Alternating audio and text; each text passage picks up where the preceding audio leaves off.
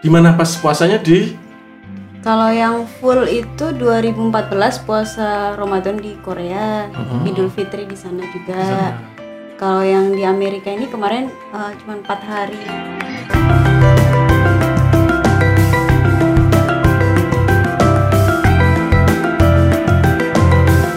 Kembali ketemu dengan Temukannya Podcast. Obrolan saat bertemu kawan. Sap Ya suasananya sahdu kali ini Untuk episode ini karena kita sedang malam takbiran. Siap-siap besok eh, Idul Fitri. Jangan lupa yang sholat id, sholat id. Dan jangan bangun pagi karena sahur udah nggak sahur besok. Gitu. Ah, dalam rangka itu kebetulan teman saya yang kali ini saya ajak ngobrol di sini adalah sepasang teman lama udah lama sekali. Zaman mereka masih yang yangan sampai sekarang. Oh. sampai sekarang sudah menikah. Eh, Mas J dan Mbak Terry. Hai.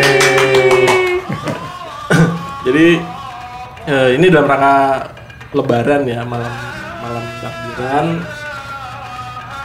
Saya mengundang Mas J sama Mbak ini kebetulan eh, beliau berdua ini kan dari luar baru pulang hari keempat puasa ya Ya, hari Selasa tanggal 23. 23 Budi.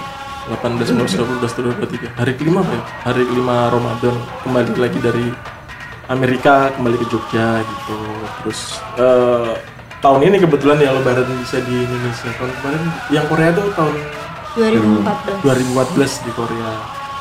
Nah, dalam rangka itu aku- saya ingin tahu sih pengalaman mereka berdua gimana sih rasanya eh, beridul fitri di luar negeri gitu di luar Indonesia yang di mana lebih banyak orang yang nggak merayakan Idul Fitri timbang merayakan Idul Fitri gitu. Kira-kira eh, obrolan nanti berkisar di situ.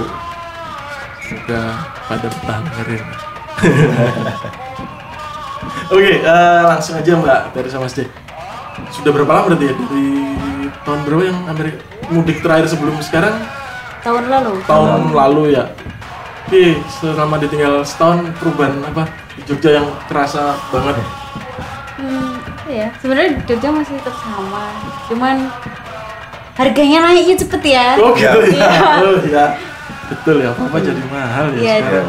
karena kayak eh, setahun kemudian baru ke sini terus datang ke warung yang sama terus kok tiba-tiba harganya udah oh beda ya Iya. Terus muda ya. Kok bisa ya? inflasinya cukup cepat Inflasi aja Bu. Eh, Berarti larang. Ya saya juga. Buju saya sih yang merasakannya. Saya kan merapat ya merasakan. Berarti eh, sebelumnya pernah ya dong pernah dong merasakan bodoh di luar negeri apa lebaran di luar negeri Ramadan puasa di luar negeri juga pernah Eh, gimana pas puasanya di? Kalau yang full itu 2014 puasa Ramadan di Korea Idul Fitri di sana juga.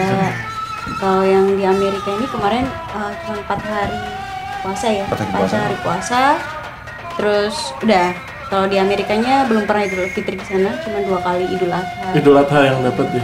Koreanya Korea Selatan loh ini? Korea Selatan. Kita bicara tentang Korea Selatan. Kalau Bukan Korea Utara, takut gak bisa pulang mas Eh, gimana rasanya? Eh, puasanya dulu deh puasa Ramadan di Korea Selatan gitu. Di mana ada eh, opa-opa dan oni-oni Korea Selatan yang demes-demes dan gak puasa ya. Oh, di pengalaman. Di sana banyak ke- banyak eh, orang-orang Indonesia, Indonesia juga. Ada komunitas orang Indonesia eh, di Seoul eh, sama di satu kota yang di dekatnya Seoul itu Ansan itu yang paling banyak memang banyak sekali orang Indonesia di sana Em, kalau pas puasa Lebaran lumayan agak dapat ininya vibe-nya, Ya. vibe Ya. istilahnya. terutama karena hampir setiap minggu itu ada setiap Sabtu itu di di KBRI itu ada buka bersama Hmm. jadi yang diundang dan, eh, dari segala penjuru di, di Korea yang bisa bisa datang ke KBRI untuk ikut buka bersama di sana Tapi kalau mahasiswa pasti datang. Oh, pasti dong, Mas. Kan pasti bungkus Waduh ya Indonesia sama luar negeri sama ya, Iya, mereka sama. mahasiswa. Bungkus. Oh. Kayak Kalau keseharian segala macam kayak sahur kan nggak ada yang gugah, nggak ada yang gugah, rano sing eh, para sedherek sak menika sahur itu udah nggak ada. alarm ya, Alarm. bebas. Alarm, ya. ya. pakai alarm Kalau yang pas di Korea sih agak lebih apa eh, sahurnya lah biasa aja lah gitu. Tapi kalau pas di Amerika kan karena kami tinggalnya di apartemen kampus. Terus ada aturan dari jam 10 malam sampai jam 7 pagi kan nggak boleh berisik. Nah, sedangkan kalau masak sahur kan mau nggak mau mesti ada suara-suara. Jadi ya diakali saya masaknya sebelum jam 10 malam, masukin kulkas, terus tinggal dipanaskan ketika ini. Jadi kayak hidup nget-ngetan. Oh nggak nggak. Oh iya iya iya. Ini ini karena Indomie ya nih. Eh masa Indomie so nyenyet ora tuh? Masa Indomie tuh bisa silent nggak? Ora ya. Tetap rame ya. Nah, sayangnya belum ada Kalau Indomie doang mungkin ya Mas, tapi nih yuk ditambah-tambah ya Oh, pol, iya. tak diiris-iris kan. Diinget, nah ada ini oven microwave. Iya, ada mereka. ada microwave Untung cuma empat hari nak sebulan kita rasa sehat ya menurut terus ya. Tapi sebenarnya gaya hidupnya orang Amerika kita nget-ngetan Mas. Oh Iya. gitu. Iya, jadi di sana modelnya banyak makanan setengah matang tapi beku tuh loh, Mas. Hmm, hmm. Dijual di sana terus tinggal di microwave aja sih. Tapi kalau saya sebenarnya setiap harinya masak biasa, cuman pas sahur itu tok ya wis gaya hidup nget-ngetan. Iya. Oh, aku pernah lihat postingan yang Mbak Tahiri di Instagram di Facebook apa masak kangkung. Apa?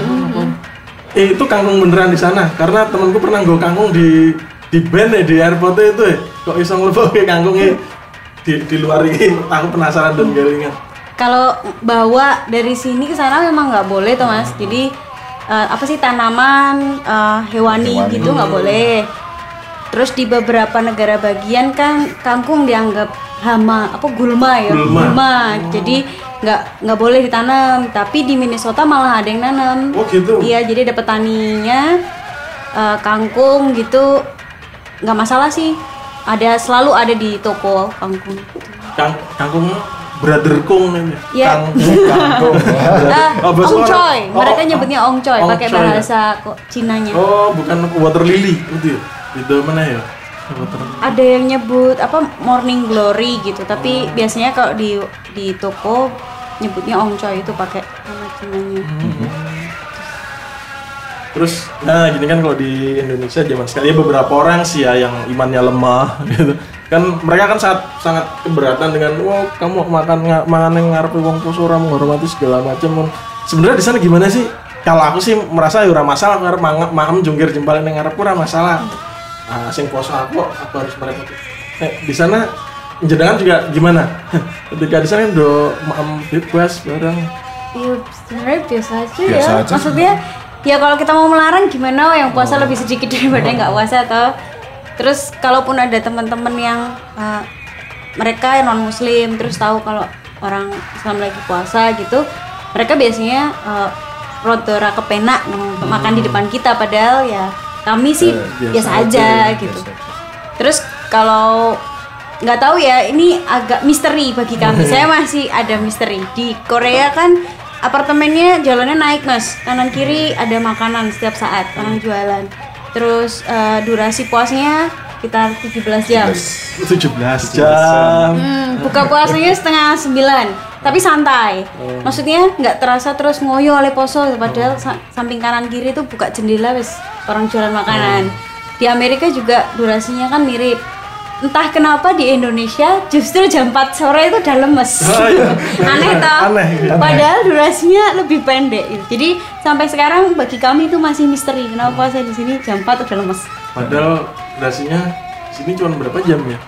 Sekitar 14 kan? 14 jam Kalau di Korea sama Amerika 17 jam. Iya, sekitar jadi 18. buka puasa biasanya setengah sembilan, terus yang susah terawehnya, karena baru mulai jam 11 11 selesai jam 1 pagi, jadi imsaknya jam Imsak. Subuh itu sekitar jam 4 kurang. empat. tuh. jadi kalau mau teraweh, eh, kalau nggak ada barengannya yang punya kendaraan pribadi ya agak susah karena ya malam. dan dia juga kalau malam intervalnya udah semakin kan jauh. Jadi paling ya terawih di rumah. Yoi. ya, ya, Nggak ya. ada jaburan. Iya ada jamurannya. Kalau di Amerika juga gitu juga. Iya. Eh taruhnya juga sama malam ya secara Iya, karena kan terawih pasti nunggu Isa dulu kan. Tulisannya malam. Ya. Dan ada satu kemarin ada acara satu acara spesial kemarin pas eh, apa satu hari sebelum kami pulang itu di salah satu masjid di sana itu ada namanya eh, interfaith iftar. iftar, jadi buka puasa. Dia mengundang yang apa non muslim juga untuk datang buka puasa, termasuk juga itu wali kotanya Minneapolis. Itu acara tiap tahun pasti ada hari Sabtu pertama di bulan Ramadan. Cuman kebetulan kami karena hari Minggunya pagi harus pulang ke sini jadi nggak ikut. Jadi kebetulan Minneapolis tempatnya anu, cukup bersahabat ya sama. Hmm. Aku pas ada berita-berita Donald Trump menang segala macam jo, wah piye Mbak Tere ning kono nanti tari ning kono piye yo. Hmm. Tapi nggak nggak semenakutkan yang di berita. Enggak sih, malah justru di masjid itu ada tulisan, jadi ada we welcome our uh, Muslim neighbors gitu. jadi malah banyak uh, dapat ya tulisan-tulisan di jalan kayak gitu yang intinya you are welcome here kayak Sportif gitu-gitu malah, ya. positif ya, meden-medeni ya. di kampus ada ada tempelan apa we welcome uh, our neighbors itu dipakai mereka di di jalan apa Pakai kapur. pakai kapur gitu Tapi ya juga pernah ada insiden juga. Jadi di kampus kan ada tempat di mana uh, kayak organisasi kampus UKM lah kalau di sini mereka punya uh, kayak ada tembok terus mereka punya satu slot tempat yang mereka bisa nulis mempromosikan organisasi mereka. Nah, yang uh, apa? Organisasi muslim itu uh, Muslim Student Association kan punya di situ terus sempat ada yang nulis ISIS gitu di Oh, situ gitu. tapi itu jadi masalah besar sampai sampai rektornya pun bikin bikin email pernyataan bahwa itu sesuatu yang yang Dikecam. dikecam gitu. Berarti sing medeni sing sebelah di daerah bagian mana sing medeni? Eh, kalau dibilang sih susah ya mas maksudnya di Minnesota pun tetap ada lah satu dua orang yang yang ya mungkin yang offside maaf. tapi kalau gampangannya maksudnya secara bodoh nih kalau yang menang itu partainya bapak presiden nah biasanya kebanyakan orangnya rada ah tapi kalau yang partainya bapak presiden kalah nah itu yang Oh iya. yang iya. agak lebih bersahabat, bersahabat. Oh iya. Jadi pas puasnya. Pas lebaran Idul Fitrinya gimana? Sholat Idnya? Sholat Idnya berarti yang di Korea ya? Sholat Idnya di Korea ono Oh, bayangin ono sholat id bernuansa K-pop ada sih mas di sana tuh yang kan eh, apa yang orang Indonesia mahasiswa banyak terus ya orang Koreanya ya lumayan maksudnya mbak-mbak K-pop tapi pakai jilbab Oh, gitu gitu ya? lucu-lucu gitu terus eh, orang dari Iya. kayak apa India Pakistan Timur Tengah. Timur Tengah juga ada Yep. yang seru sih habis itu habis apa namanya habis idul fit habis sholat id itu biasanya ada yang bagi-bagi roti sama susu buat anak-anak kecil Oh. Nah waktu itu salah satu mahasiswa Indonesia itu punya anak bayi. Nah si anak itu dipinjem sama kami semua satu-satu biar dapat susu Ya, sama ya, roti. ya, ya, ya. Kelakuan Ya, mahasiswa Indonesia. Ya, ya, ya. Lumayan mas dapat susu sama roti. Lumayan. Cuman ya saya bayanginnya yang ngasih susu sama roti ini kok anaknya ini terus. Anaknya podo, kelambine podo, ibune karo bapaknya gontagan. kalau di Korea itu kalau saat id eh, khotbahnya ada yang pakai bahasa Korea ada yang pakai bahasa Arab ra ono sing dong. Ya. Ya, kebetulan waktu itu bahasa Arab. setelah waktu bahasa Arab Terus ya ada yang ngirain udah doa jadi doa like ya. Asal Arab dianggap doa. ya ba- baru khotbah wes amin amin amin Bisa, nggih. kalau di Amerika khotbahnya pakai bahasa Inggris Bahasa Inggris ya. Iya. Yep. Ya mak masalahnya aku nek ya secara aku bukan muslim yang taat ya jadi nek ada khotbah sok ngantuk gitu padahal khotbahnya Indonesia dan aku dong paham maksudnya apalagi kalau bahasa Arab atau Korea sing aku ora dong mesti bablas bubu atau justru nek khotbah bahasa Inggris tuh mas jadi fokus, Fokus, mendengarkan fokus, kan listening. listening. Listening. terus jadi nggak ngantuk what does the man imply Iya. Jangan pertanyaan mah tes TOEFL Ya, oh. oh iya, iya. Terus eh, takbirannya gimana Mas? Kedengeran kayak di Indonesia enggak? Kan di Indonesia dari rumah kedengeran takbiran di masjid segala macam. Kalau di sana Kalau takbir kalau di Indonesia kan pengeras suara ke warung ke arah luar. Hmm. Tapi kalau di sana karena eh, regulasi kebisingan cukup ketat, jadi masuk ke dalam. Jadi kalau kita nggak masuk ke dalam area itu, kita nggak bakal dengar ada takbiran. Jadi ketika kita masuk area eh, masjidnya atau di gedung untuk sholat id, kawan itu ini takbiran. Oh. Jadi benar gitu nih. Iya iya iya iya iya. Itu semua semua apa ya? Semua rumah ibadah mendapat aturan yang sama ya, nggak oleh nggak boleh berbek gitu, nggak boleh melewati berapa, berapa desibel gitu ya. Oh, Iya. Mm-mm. Jadi Iya. bahkan kayak uh, gereja pun juga loncengnya nggak kenceng-kenceng amat. Hmm. Terus cuman itu aja bukan yang terus khotbahnya bisa didengar tetangganya gitu nggak ya cuma Iya. lonceng doang gitu. Lonceng doang. Jadi nggak nggak terlalu. Maksudnya kalau memang kita mau datang ke acara keagamaan ya memang harus datang ke lokasinya. Oh, mau. pasti. Berarti ya azan azan azan daily azan daily azan. Iya, Zan. Kalau azan itu gimana? Ya kalau azan sih biasanya ya mesti ke masjidnya tuh mas. Jadi karena kita nggak bisa dengar azan dari luar gedung tersebut. Jadi kalau memang pengen dengar azan, datang ke masjid sebelum azan dikumandangkan. Jadi rasanya kayak tenanan gitu mas, lihat ke masjid, niat gitu mas. Jangan sampai ketinggalan azan. Oh iya. iya.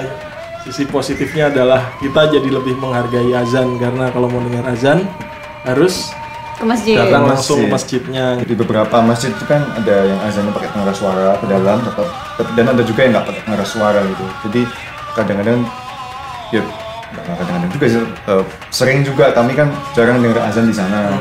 Ketika masuk ke masjid dengar azan, rasanya kok mak terenyuh. Oh, Lah, Kayak spesial. Kayak spesial. Oke. Emang kelihatannya kudu digituin biar kita kembali merasa spesial mendengarkan azan ya. Oke ya itu segmen pertama ke kita lihat yang lewat satu ini ini bakal ada yang lewat satu lagi nggak sih? Karena kita sempat belum belum sempat bikin iklan belum apa apa sih. Oke eh, kita istirahat dulu ntar lanjut ke segmen 2 bicara tentang ngapain aja sih Mas J di Amerika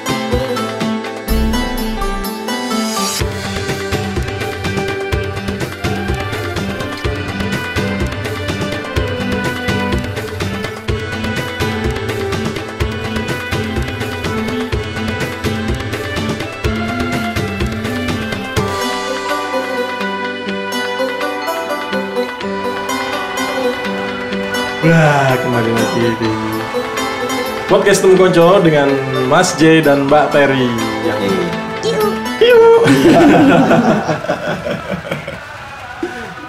Jadi eh, tadi sempat cerita rasanya Lebaran dan puasa di luar negeri. Eh, saya jadi gara-gara nget-ngetan tadi saya jadi penasaran. Eh, kalau di sana nyiapin sahur sing diinget ya, sing diinget yang dihangatkan itu apa aja sih misalnya eh, bahan makanannya gitu. Eh, biasanya sih kalau misalnya lauk kan goreng ayam gitu nanti kan tinggal dimasukin microwave sebentar yang penting hangat atau sayur juga sayur udah bikin apalah mas misalnya oseng-oseng Oh apa. jangan jangan jangan eh jangan jangan oseng-oseng ya. Ah, ah, oseng-oseng gitu atau kalau misalnya um, mau bikin sing model kayak um, apa ya opor gitulah atau sambal goreng gitu juga bisa yang berkuah dikit terus nanti tinggal dipanasin aja sih. Kui memungkinkan ya, mas teh Amerika udah loh kan golek kencur wae susah itu Kencur memang susah, tapi selain kencur gampang lah. Pete, jengkol, eh, aman ya aman, aman. keluar Keluar ada. Keluak itu ada? Ada Ada. impor dari Indonesia.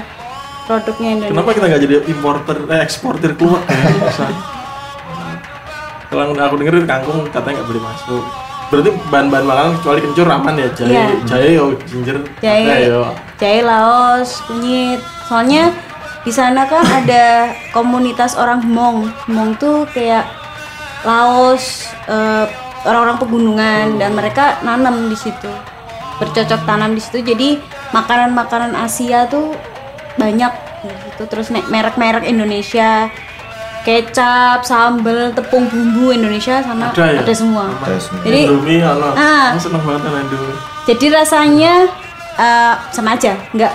Berarti kalau kita masak kecap, pangsak pakai kecap, dek kecapnya ya merek Indonesia kan rasanya yang podo wae yang Indonesia. Berarti rasa mengerikan yang diceritakan oh ning kono angel golek makanan Indonesia no. oh enggak enggak semengerikan itu ya. Tergantung daerahnya. Teman saya yang daerahnya. di Ohio bilangnya mereka dia nggak nggak ada kayak gitu.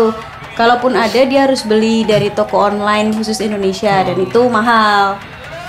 Jadi kalau saya sih termasuk yang kami termasuk yang beruntung Hmm, karena di Minnesota, ya. gampang untuk dapetin produk Indonesia. Iya. Oh iya, ngomong ini Ma- Mas J di Amerika belajar apa tuh? Belajar belajar silat. belajar? Saya belajar uh, music composition um, untuk uh, S2 itu di University of Minnesota. Uh, fokus studinya adalah di music technology sama music and disability. Wih, musik musiknya kon ngopo? Um, musiknya kon ngopo? uh, riset saya sebenarnya uh, beririsan antara um, nantinya sih beririsan antara topik-topik yang berkaitan dengan musik dan uh, uh, kaum tuli, deaf, Oh. sama kaitannya dengan teknologi dan uh, komposisi musik itu sendiri. Ya ya ya, menarik, menarik, menarik. Tapi masih ada kaitannya sama alat musik. Jadi eh, teman-teman kalau yang ada di Jogja tahun 2000-an awal ya, itu 2000-an awal ya kalau nggak salah. ya? 2008, Jenengan sering tampil berseksofonan itu 2008 2009 2008 2009 itu kalau sering nongkrong di kafe apa di mana akan sering melihat eh, sepak terjang Mas J dengan saksofonnya gitu. Dan saking dan dan eh, Mbak Terry juga sangat mendukung kegiatan Mas J sehingga pernah mereka cerita suatu saat suatu saat itu Mas J kecelakaan motor gitu terus ngandani aku kecelakaan nih. Mbak Terry ngasih tahu tapi saksofonnya rapopo sing, sing ditanyakan keadaan selamatnya itu saksofonnya lho. Nah bojone dicuekin Sebenarnya karena malamnya itu mau pentas di Ngayog Jazz. Oh, Jadi kalaupun orangnya nggak apa-apa tapi saksofonnya penyok kan tetap gak jadi pentas oh mas. gitu. Kalau dia masih bisa telepon saya berarti dia baik-baik saja. saksofonnya sing ambiar gitu. tetap dia sama sama saya. Aman santai aman. aman. Terus instrumen lain selain saksofon di sana ada belajar musik lain lagi apa di Korea? Um, kalau di Korea saya sempat belajar uh, instrumen namanya piring atau alat musik tiup aku tak pikir sekolah cerak mendarat. Beda kan sama canggu atau alat perkusi. Hmm. uh, itu terus di Amerika uh, saya belajar ikut belajar gamelan juga. Ada malah belajar gamelannya di Amerika. ada Justru di sana. justru di sana Di sini di sini dia sempat sempat ikut belajar gamelan sebentar gitu sama ada satu komunitas gitu uh, belajar bareng gitu. Cuman karena uh, saya juga punya kesibukan juga di sini. Dua tahun mempersiapkan ke ke Amerika. Saya nggak sempet banyak nggak sempetnya di sana malah sempet. Malah sempat malah sempet saya belajar uh, sitar saron terus um, wah ketok nong. Dan juga saya karena saya belajar musik dan teknologi saya saya juga um, instrumennya laptop Hmm. tuh terus bikin instrumen bikin sendiri. instrumen sendiri juga Dari dari pipa. pipa PVC. Wah, Alat tiup pipa PVC. ya, ya. Terus dia juga main alat musik dari eh, keluarga papanya kan dari Sumatera Barat. Sumatera Barat. Jadi dia main juga saluang. Saluang dan sarunai. Yang aku pernah sempat lihat kan aku diem-diem kepoin perjalanan mereka berdua itu yang apa uji coba niup saluang yang ada teknik teknik beda itu Ada- ternyata teknik meniup saluang berbeda dengan itu loh yang uji coba Oh eh, Oh. circular breathing. Circular breathing. Um, yes, uh, pemain aku sangar tuh le, le risetku sangar Oh, tuh sangat. Keponya totalitas. total Um, jadi di untuk untuk belajar saluang itu kita mesti belajar uh, napas putar. nafas putar ya. Napas putar itu uh, jadi uh, napasnya nggak putus-putus gitu. Jadi kalau kita biasa main tiup kan harus biasanya ngambil Ngambil ngambil napas. ngambil napas. Ini sekalian ngambil napas sambil niup gitu. Jadi nggak putus-putus. Kalau udah katanya sih yang di Sumatera Barat kalau yang udah jagoannya gitu bisa sampai berjam-jam nggak putus nggak putus. main, Main. salonnya. Itu tapi ambekan apa bernafas Iya benar, Bella nggak salam no. transfer oksigen ada tapi Ada tetap. apa musiknya jalan Tetap terus jalan. Musiknya tetap jalan. Gitu. itu piye caranya caranya ya bisa kalau kita latihan di Iya. kalau pakai sedotan gitu kan pakai kayak air mi- apa kayak air minum gitu kan itu eh, ditiup itu huh, gitu nah, sambil ditiup sambil ngisap jadi sambil ditampung sambil dihisap dan begitu terus menerus. Buat yang slow atau pengen lihai alat musik tiup. Kelihatannya perlu dicoba ya pakai Sebelum- sedotan. Ah, saya lanjut mencobanya. Sebelum buka sebelum buka mungkin dicoba oh gitu. Jadi sambil niup itu memungkinkan sebetulnya mengambil nafas gitu. Mungkin kan sangat mungkin. Oke. Sa rekor terlama berapa menit? Berapa jam? Berapa? Hmm, saya masih selama ini 10 10 15 menit. 10 15 menit 10 15 menit itu belum ada apa-apanya dibanding peniup saluang di Sumatera Barat yang bisa sampai 2 3 jam. pernah mandek-mandek gitu Ya mandek-mandek. sangar Sangar. G aja yang tercatat paling lama itu 45 menit. Itu belum ada apa-apanya. karena satu jam ya Jadi harusnya Niji belajar ke Sumatera belajar Barat. ke- Harusnya. Indonesia saja ini keren cuman kurang terekspos oh ini kan kalau nggak di sini aku juga nggak tahu ada orang Indonesia bisa meniup alat musik berjam-jam tanpa menarik menarik nafas cuman nggak kedengeran kok dia gitu ya. Alus. halus Halus. halus halus kayak kayak kemarin pas eh, yang main ke Papua juga ternyata menemui seorang jadi inget sih pas di Papua menemui orang free diver temen dari Papua asli sana itu bisa 10-15 menit gitu tanpa oksigen Luar biasa. cuman kurang diekspos aja betul superhero superhero ya orang Indonesia Kita tuh Indonesia tuh punya talenta yang luar biasa. luar biasa. Luar biasa. Nggak nggak nggak kalah sama luar negeri lah. nggak kalah ya Nggak kalah. Kita nggak perlu takut. dan kurang pede dan kurang diekspos terus mbak dari sementara mas J sibuk latihan meniup tanpa tadi itu kesibukannya di sana Eh, selain ubah-ubah dan asa-asa tentu saja. eh, saya tetap kerja karena dari 2014 kan saya kerja buat dua bos di Jakarta. Hmm. Jadi karena kerjanya bisa remote working ya, saya di sana tetap lanjutin. Terus paling sambil eh, mengamati apa yang terjadi. Gitu. Saya saya dulu kan kuliahnya eh, American Studies, jadi ya agak eh, cukup menarik melihat apa yang terjadi di sana. Dulu cuman belajar dari buku, kalaupun belajar dari berita di internet kan nggak ngalamin langsung. Iya, nah iya. karena di sana ngalamin langsung, jadi Ngerti. lebih ngerti.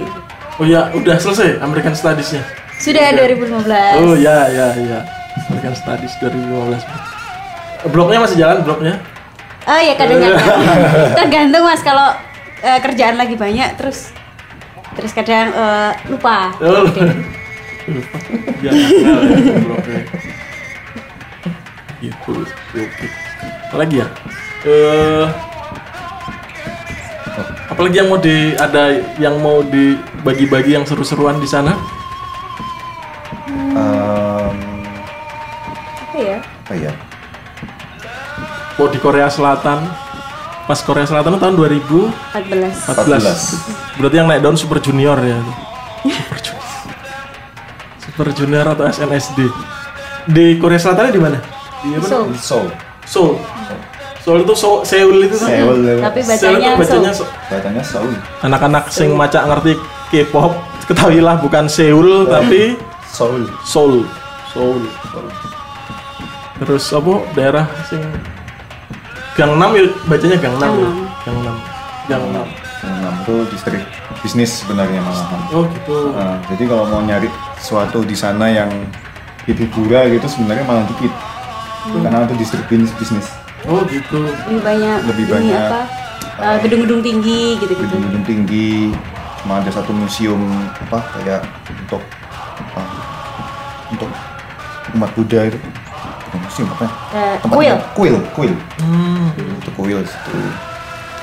kalau aku ya di di Korea tuh yang seru adalah apa-apa jadi museum oh gitu Heeh, jadi eh, mereka apa jadi museum Iya, jadi ibaratnya kalau kita di sini kan museum apa sih museum yang kebudayaan, museum perjuangan gitu. Kalau di sana tuh apa-apa bisa jadi museum, kayak apa museum ibu dan anak ya popok-popok ngono loh, Mas. Dan itu kayak bahkan popok yang eh, tahun 60, tahun 50 kan bagi kita juga belum lama toh, tapi itu udah ada museumnya. Museum. Terus kayak museum Museum Tok. tok tok itu makanan dari tepung beras. Hmm. Yo sakjane koyo rengginang ngono kuwi lho Mas, beras kayak gitu-gitu. Eh, mirip apa ya kalau di sini? Motor kebo. moto kebo ya gitu-gitu. Itu ada museumnya, terus di bawahnya ada kafenya. Jadi selain kita belajar melihat melihat itu bawahnya. Terus aku membayangkan kalau di Jogja mungkin jo museum bakpia gitu. Museum Bapiam, aku malah bayangin Museum Ramba aja. Museum Ramba. Museum mie ayam. Museum. Menarik. Ya, berarti yang katanya Gangnam Style, Gangnam Style yang tempatnya mewah, terus bahkan eh, anak-anak muda Korea Selatan belani nggak makan seminggu demi bisa nongkrong di cafe shop sing rego cafe ini larang banget. Gue bukan di Gangnamnya berarti. Oh di Gangnam juga ada coffee Eh, shop ada sih. coffee shop. Tapi kalau yang yang sering ada di artikel-artikel gue ini. Eh, kalau nggak tahu ya mas karena mungkin kami juga budget terbatas.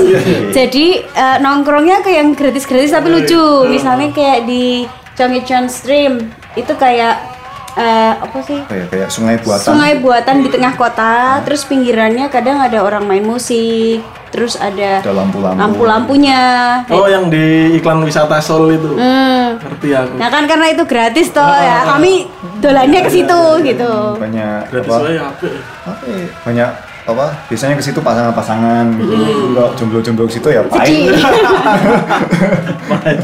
Memang tempatnya enak ya. Jadi kalau mungkin yang dimaksud sama, jadi sungai buatan itu yang iklan wisata Seoul aku pernah lihat. Ya jadi eh, sungai terus kanan kirinya ada yang ada yang lukis, ada yang pengamen ngono gitu. Iya. Ya, ya betul. Ya teman memang sebaiknya bawa pasangan karena lokasinya tuh gampang sayang. Pasti gampang sayang. Jadi misalnya gue teman-teman punya siapa lagi betan cewek mau di di mau ditembak itu diajak ke sana itu dengan suasana jadi gampang sayang ditembak dia mesti ngomong oh, karena suasana dia lagi sayang.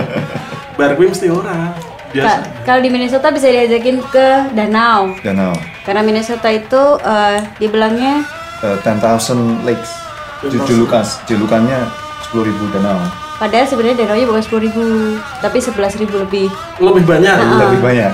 Gitu. Jadi di sana juga gitu pas mungkin nek sunset. Nah, kui keadaannya gampang sayang. gampang sayang nih Gampang suasananya sayang. gampang Ah, sayang. bisa ditolak tapi tidak ditolak dijorok. Cemplung ke danau ya itu danaunya kalau di wisata nanti musim musim eh, gugur eh, musim panas sampai musim gugur ini biasanya mereka pada main kano.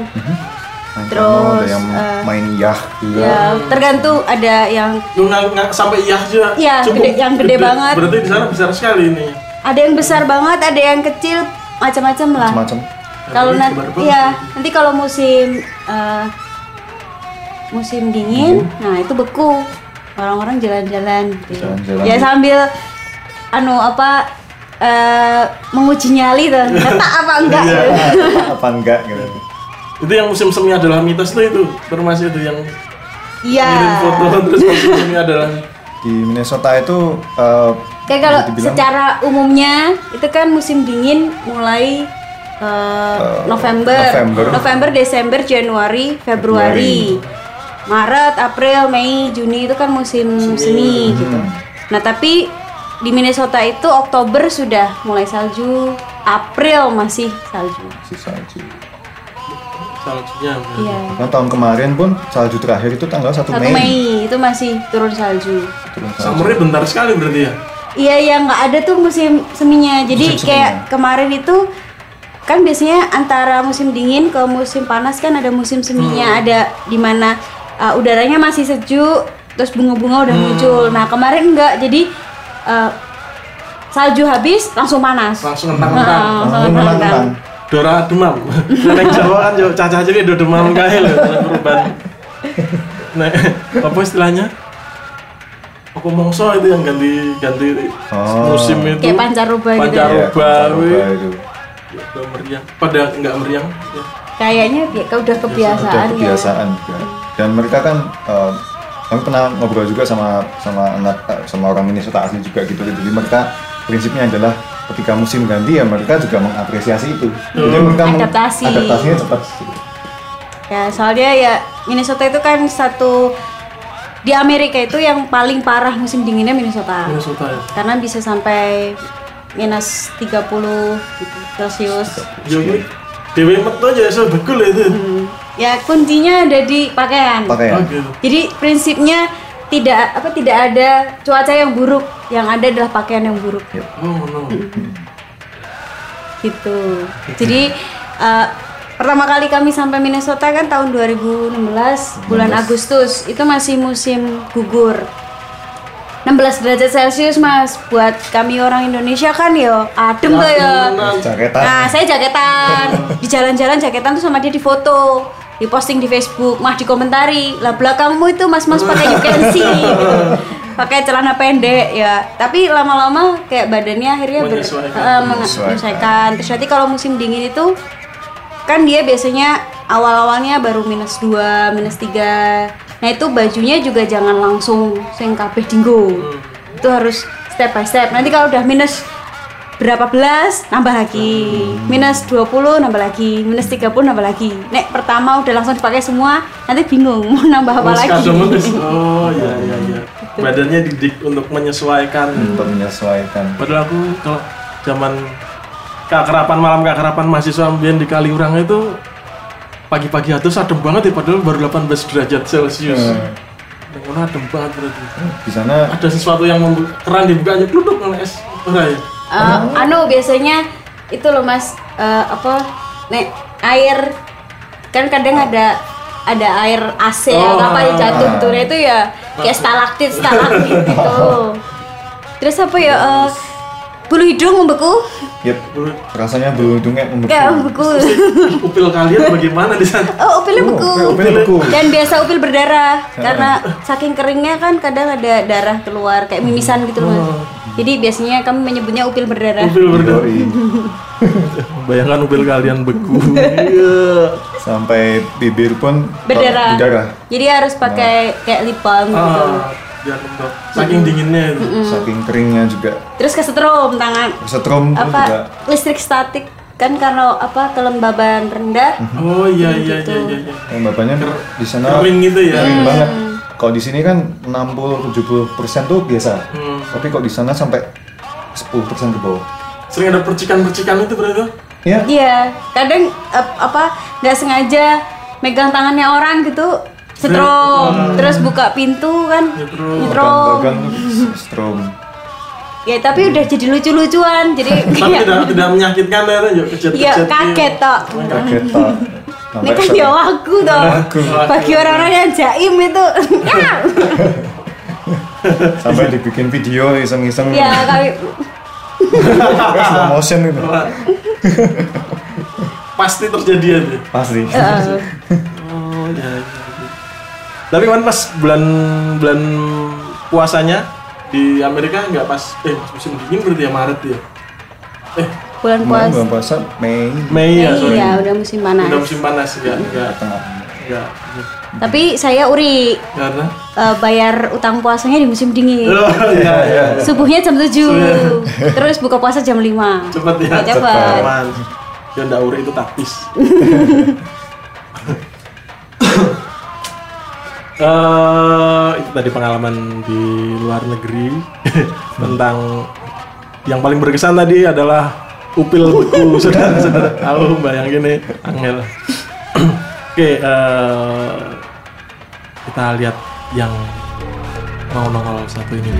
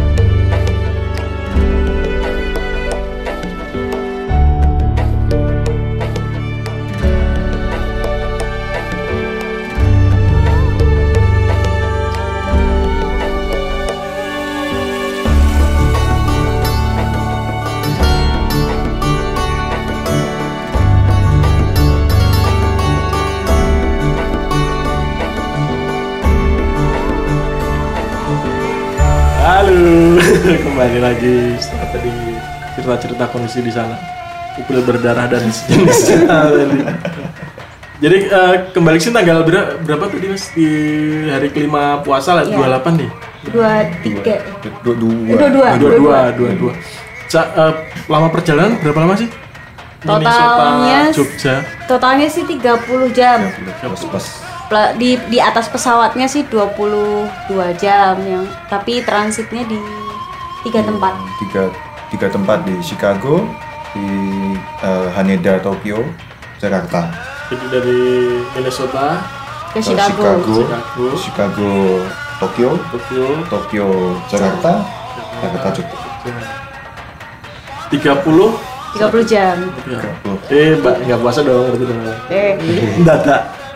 puasanya cuma pas yang dari Jakarta ke Jogjanya toh. Oh. Tapi kalau yang dari Minnesota ke Jepangnya eh, kalau kalau puasa kayak nggak kuat mas soalnya 25 jam itu matahari tidak terbenam kan karena perjalanan perbedaan waktu. Jadi nek suruh puasa 25 jam saya nggak aja lah. Yoi. saya dadah-dadah aja. Selawi jam. ya. Dan melelahkan mas. Duduk terus. Iya. Melelahkan, pasti. Terus pas sudah sampai di iklim tropis, kalian merasakan kan adem banget dari sana gitu terus sampai sini ya apa kurimen Sampai, Sampai Jakarta berkuah. Oh, Jakarta berdua. Badan langsung berkuah. Ya. Saya rasanya kayak kopong gitu. panas banget ya. Ya gitu. Sampai Jogja Sampai- sama juga.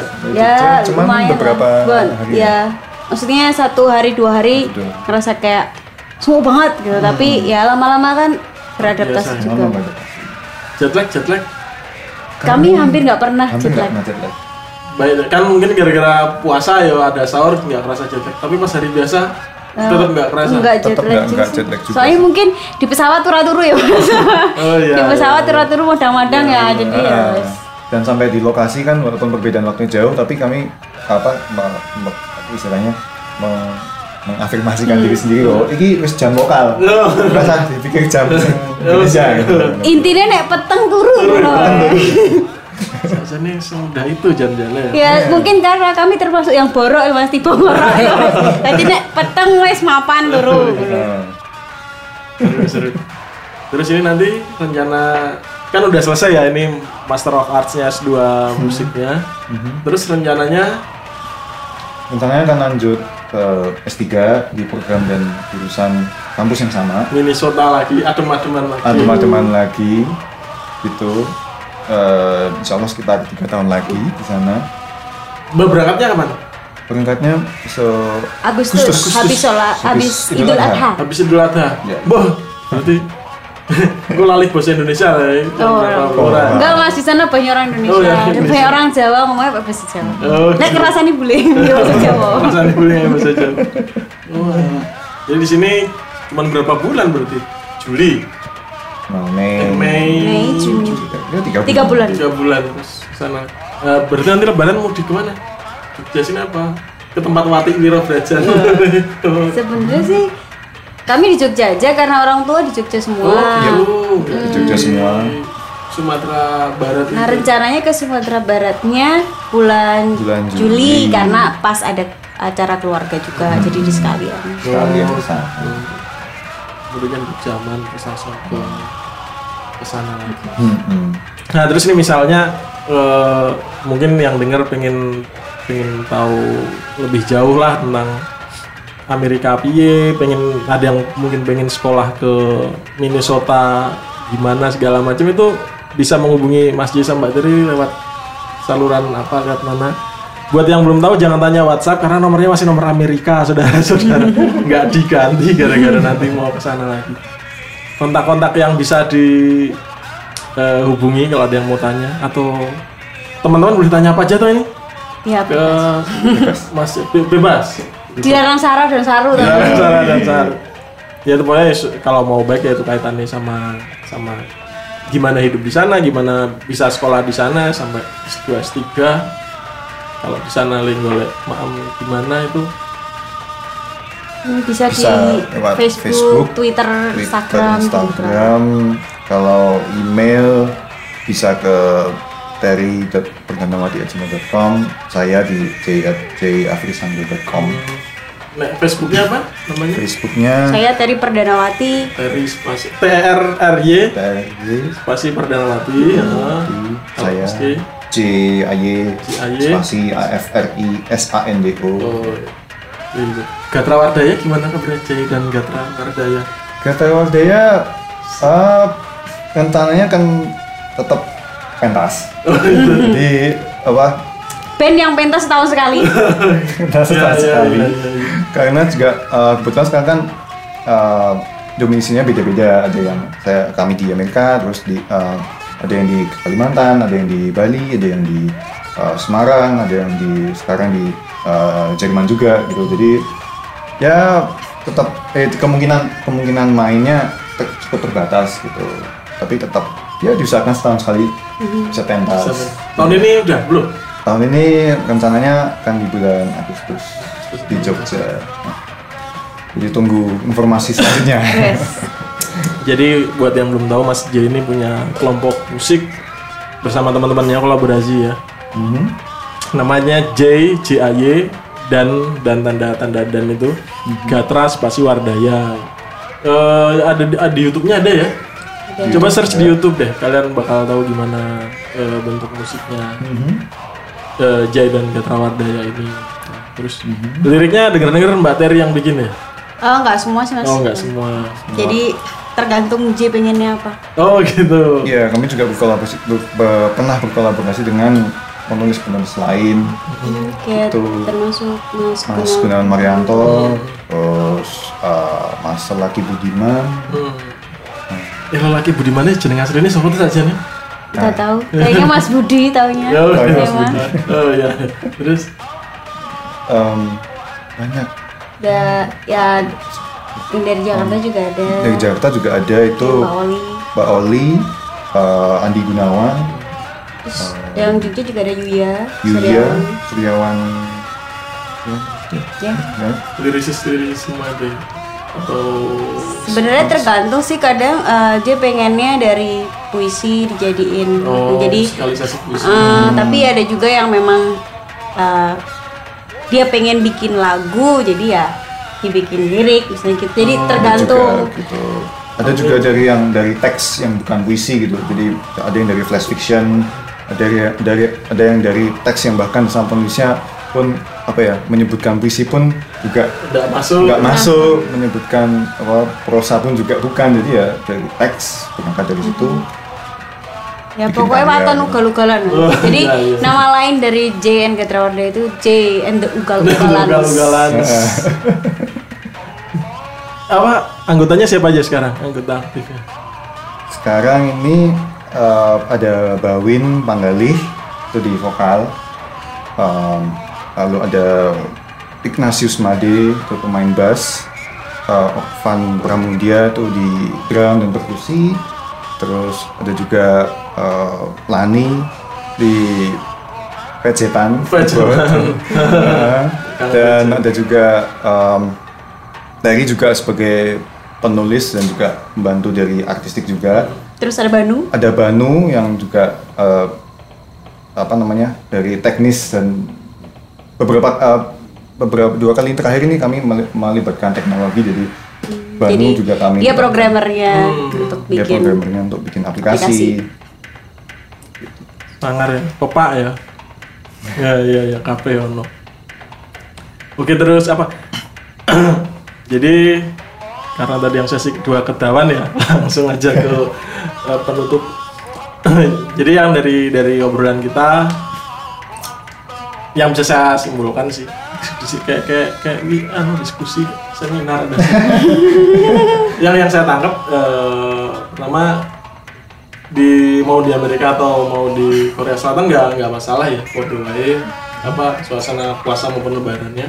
Vibe-nya cuman ya itu vibe-nya pas pas ada di dekat tempat ibadahnya aja di masjidnya baru kroso dan itu malah malah bikin suasana lebih spesial ya karena kita harus effort berkorban datang ke sana gitu rasa alunan azan dan takbir yang nyes iya. Kurang lebih gitu lah Ya, kurang kurang lebih gitu. kurang lebih kayak ya ya Gambar kui eh, tapi aku yang terkesan yang upil. Dari tadi upil beku itu ya Allah. Berdagang. adem tenan mesti Eh, apa? Ada saran masukan atau apa mau tanya?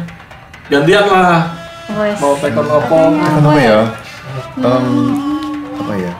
Nah kami kan istilahnya dua tahun apa nggak di Jogja nih katakanlah gitu walaupun pulang kemarin setahun sekali kan Jogja apa nih mas yang apa yang perubahan apa yang mas Yang mungkin kami Mungkin- lewatkan. mungkin kami lewatkan. Kami nggak nggak yang ngikutin. paling hits terakhir ini adalah dan mungkin ini bisa eh, Mbak Tiri sama Mas Jay coba nanti di Amerika Eh, es kepal Milo Oh. gitu Iya. aku nggak tahu kenapa itu bener-bener luar biasa ininya hype-nya tuh kenapa ya? Iya ya Padahal zaman aku SD ya memang bukan waktu itu memang bukan, bukan Milo yang Hmm. jadi pemanisnya tapi metode es di digosok dan dan kupikir itu aneh ya jadi es udah beku gitu.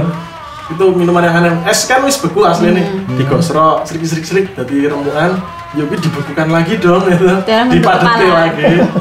Ya baru dikasih Milo. Orang pas beku di Milo nih. Sensasinya di sensasinya. situ dulu zamanku kecil ya kayak gitu tapi pakai sirup merah sirup kuning gitu nggak sampai dulu jadi kalian meninggalkan itu kupikir yang penting terupdate terakhir. Dan mungkin di Minnesota aku pernah lihat dirimu nyoba makan salju itu tuh coba itu diaplikasikan terus dikasih Milo ya. terus di nah iso di YouTube ke Es kepal Milo. es kepal Milo asli salju iya iya rasanya gitu eh salju itu rasanya biasa Ya banget. kayak es biasa mas. es biasa Cuman ya gitu kalau mau nyoba cat salju itu pas saljunya turun. Jadi pastikan itu salju baru. Kalau udah dilewatin kelinci, itu kan nggak pernah tahu. Dewi ngerti nih salju baru Ya, pas plastikan, lagi- plastik. pas lagi turun gitu mas, Oh, lagi turun ya jadi juga sing lapisan atas karena ya gitu. ketok sing paling halus oh lagi yuk Belum bersama. Ya banyak kelinci di sana? Banyak mas. Kalau kalau J panggilnya lawuh, lawuh. eh Rafa mau di dari kilau ya enggak ya. Cuman meng bayangannya kayak Oh, oh dilindungi? Iya, kan nggak boleh. Ibaratnya bukan dilindungi tapi memang kayak normanya gitu nggak nggak boleh diapa-apain. Iya. Kadang ada angsa, terus pas kapan itu Ada kalkun kalkun. Ya, kalkun. Heeh. Jadi ya kami cuman memanggil dari jarak jauh lawuh menurut Heeh. naik Dewi macak luput leno Nah, eh ada eh ka- kebelah ada kabar dulu ada temen yang cerita katanya di eh, negara bagian lain kita ada mahasiswa internasional dari negara tertentu bukan Indonesia Bukan untungnya Indonesia. Nangkep eh, ang- entah angsa entah burung terus dibeleh dimakan dideportasi mas. Iya. Ya. Ya aku kan? juga pernah dengar sih ada temanku di di luar negeri lah masa ngasih tahun di luar negeri di negara itu cukup terkenal dengan eh, burung darahnya yang Hmm. memenuhi kota segala macam dan dan hidup akrab dengan penduduk. Ya itu ditangkap dari lampu Tapi udah ketahuan. Ya, ketahuan didatangin sama orang balai kota tapi untunglah mungkin karena mereka mau yang dasar dari negara dunia ketiga atau makan daging. Wah. apalah gitu. Pokoknya, ya dikasih peringatan aja jangan sampai jangan sampai eh, melakukan yo isin sih ya kan nama negara. Mau nyolong doro kayak rakyat. Negara yang berkembang. tapi aku yang lebih heran lagi kenapa balai kota itu tahu kalau ada burung darah yang hilang gitu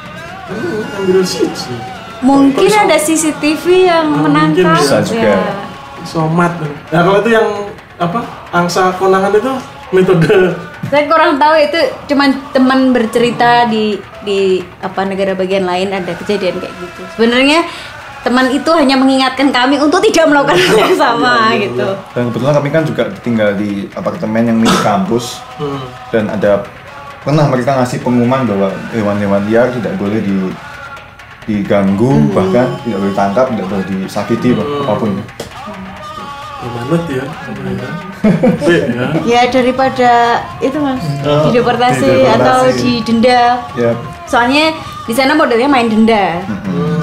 Salah dikit denda, salah dikit denda gitu ya. Nek didenda 75 dolar gitu kan ya. Kerasa. Kerasa, Mas. pernah pernah kedenda apa Oh enggak dong.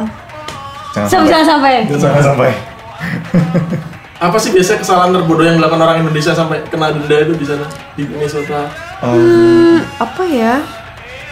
Eh, kalau di apartemen tempat kami kan karena punya kampus jadi rewill gitu mas. Jadi teman kami ada yang sempat kena denda karena tidak mencabut rumput. hmm. Jadi ada eh, bagian depan rumah yang itu tidak boleh sampai ke tumbuhan rumput. Jadi ketum boleh ditanamin bunga tapi nggak boleh rumput masuk. Nah karena dia lagi mudik ke Indonesia adalah rumput satu nongol di situ. Wih, didenda Denda 25 dolar. Kali sekarang berapa 13 14 ribu Ya, Ya Salam. gitu, wassalam. Padahal meng suket saudara-saudara. Wah, ya ya. Jadi tuh yang di Jogja itu es kepala Milo yang lagi naikin aku dan nggak tahu kenapa itu bisa ngehit banget. Eh, oh ya.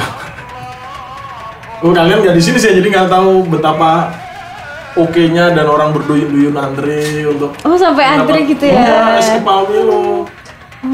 kita harus coba kok gitu Kita harus Terus coba terus kalau biasanya jadi mau apalagi sekarang udah bulan puasa gitu di pinggir jalan banyak banget yang es kepal milo es kepal milo dan dari pantauan sementara saya melihat eh, orang-orang jual takjil populasinya nyaris mengalahkan yang jual cola Oh. es kepal kita lebih lebih gampang dan lebih sering melihat orang jual es kepal milo dibanding cola hmm. Luar biasa. luar biasa wow. Harus dicoba. harus dicoba benar Saya kalau cita-cita kami ini mudik ke Indonesia adalah makan tempe setiap hari. iya di sana mahal ya di sana Sana mahal. tempe tahu mahal ya. Tahu nggak? Tahu murah. mahal murahan Eh, mungkin masalah produksi ya mas di sana cuacanya tidak mendukung untuk bisa bikin tempe dengan mudah. Harus pakai kayak inkubator, inkubator khusus khusus. mesinnya jadi tempe mahal. Jadi kalau makan tempe itu adalah berfoya-foya. ya ngomong di Indonesia cari tempe yang bungkusnya godong Nah ya, Oh, iya. itu harus Jadi- dicoba. tempe bengok tempe bengok Oh, iya. tempe garu tempe bengok ya sekarang ternyata ya.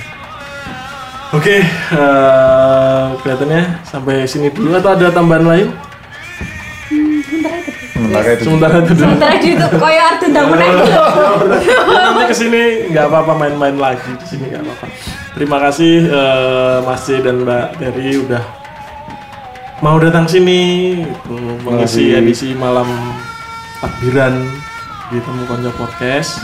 Eh, sukses karirnya dan besok ke Amerikanya hati-hati di jalan. Amin. Jangan menangkap kelinci kalau nggak ada labu biar nggak didenda gitu. Eh, sebelum diakhiri kita sama-sama greeting ke ini yuk ke pendengar. Greetingnya ini. Oh, iya. Jangan lagi ramai. Tangannya di sini biar kelihatan karang podcast kiket. Oh. Tangannya gitu. Oke, yuk sama-sama. Eh, satu, dua, tiga. Selamat, Hari Raya Idul Fitri. Mohon maaf lahir dan batin. Selamat, berlibur. Yeay. Yeay.